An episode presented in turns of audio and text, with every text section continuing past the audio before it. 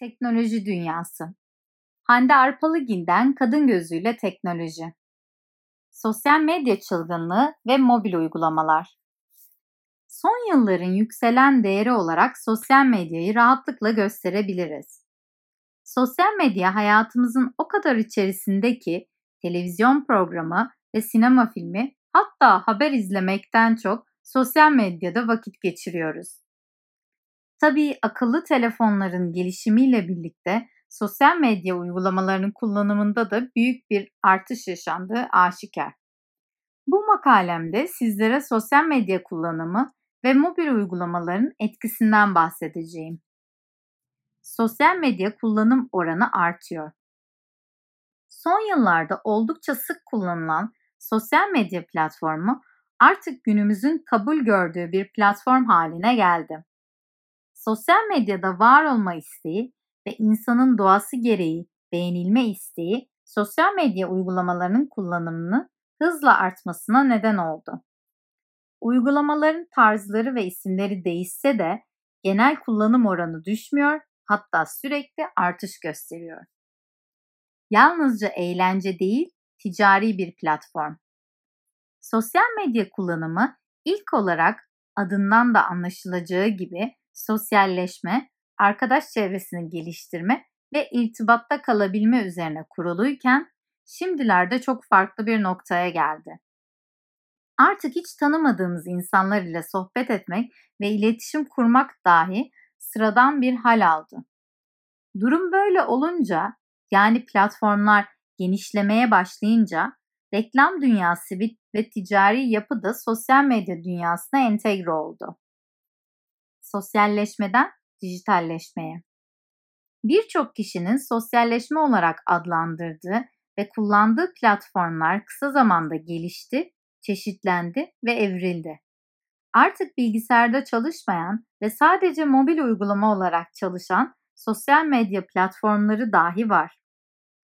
Bu uygulamaların her birinin de kendi ticari reklam yapısı ve dijital algoritması var sosyalleşme ve dijitalleşmeyi aynı kapıya çıkaran uygulamalar gün geçtikçe çoğalırken aynı zamanda kitlelere de yön verir hale geldi. Sosyal medyada yoksan sen yoksun. Kişisel, şirket veya bir marka olarak sosyal medya platformlarında bulunmuyorsanız siz zaten yoksunuz diye düşünebiliriz. Evet evet yanlış duymadınız. Aynen cümle içinde kullandığım gibi siz yoksunuz. Ticaret siciline kayıtlı ve vergi numarası olan resmi bir firma olarak ofisiniz, internet siteniz, personelleriniz var ama sosyal medyanız yok. Bu müşterilerde bir güven eksikliğine neden olduğu gibi iş dünyasında tercih edilmemenize de neden oluyor. Dolayısıyla ticari faaliyetleriniz sosyal medya uygulamaları ile örtüşmüyorsa dahi sembolik olarak bir hesap açmalı ve haftada en az 2-3 defa etkileşim göstermelisiniz. Bunun yanında tabii ki de takipçilerinizin hatırı sayılır derecede fazla olması ve paylaşımlarınıza da beğeni gelmesi gerekiyor. Yoksa şirketiniz iş, işinde ne kadar iyi, ne kadar başarılı olursa olsun başarılı gözükmeyecek ve yeni müşteri portföyüne alamayacaktır. Aynı durum kişisel kullanım için de geçerli. Bir şirket yöneticisi olarak sosyal medyada ben buradayım diyemiyorsanız o pozisyonda uzun süre kalamazsınız demektir. Hal böyle olunca dijitalleşme adı altında milyonlarca TL de maalesef yurt dışına gidiyor. Herkes kendini göstermek istiyor. Sosyal medya platformu fark etmeksizin özellikle pandemi döneminde de etkisiyle zorla, istemeden video konferanslar yapılıyor. Konunun uzmanı olan veya olmayan herkes canlı yayın videolarını havada uçuşturuyor ve adeta ben buradayım demek istiyor. Ama artık şunu fark, şunun farkına varılmalı ki bu durum biraz da gülünç olmaya başladı.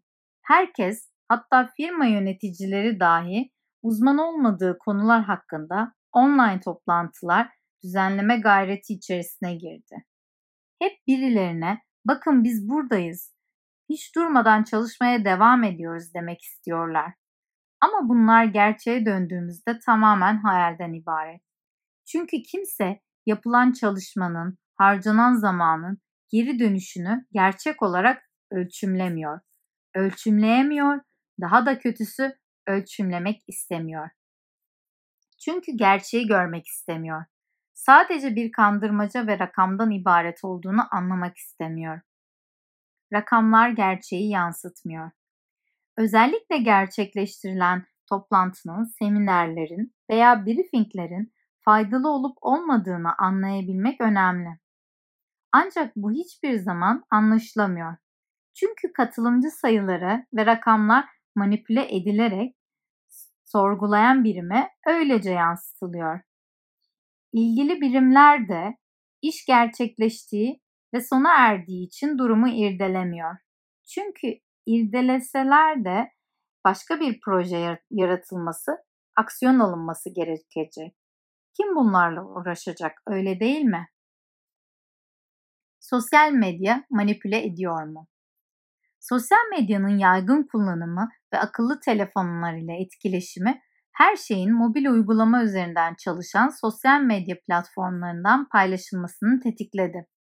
Mutlu olunan anlar, işlerde gösterilen başarılar paylaşıldığı gibi kulaktan dolma, doğru veya yanlış haberler de paylaşılmaya başlandı.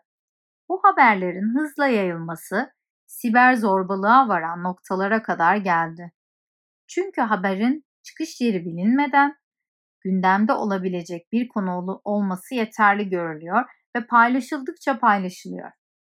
Bunun kimlerin nasıl olumlu veya olumsuz etkileyeceği, kimlere fayda veya zarar sağlayacağı bilinmeden bu işlemlerin birçoğu istemsiz şekilde gerçekleştiriliyor.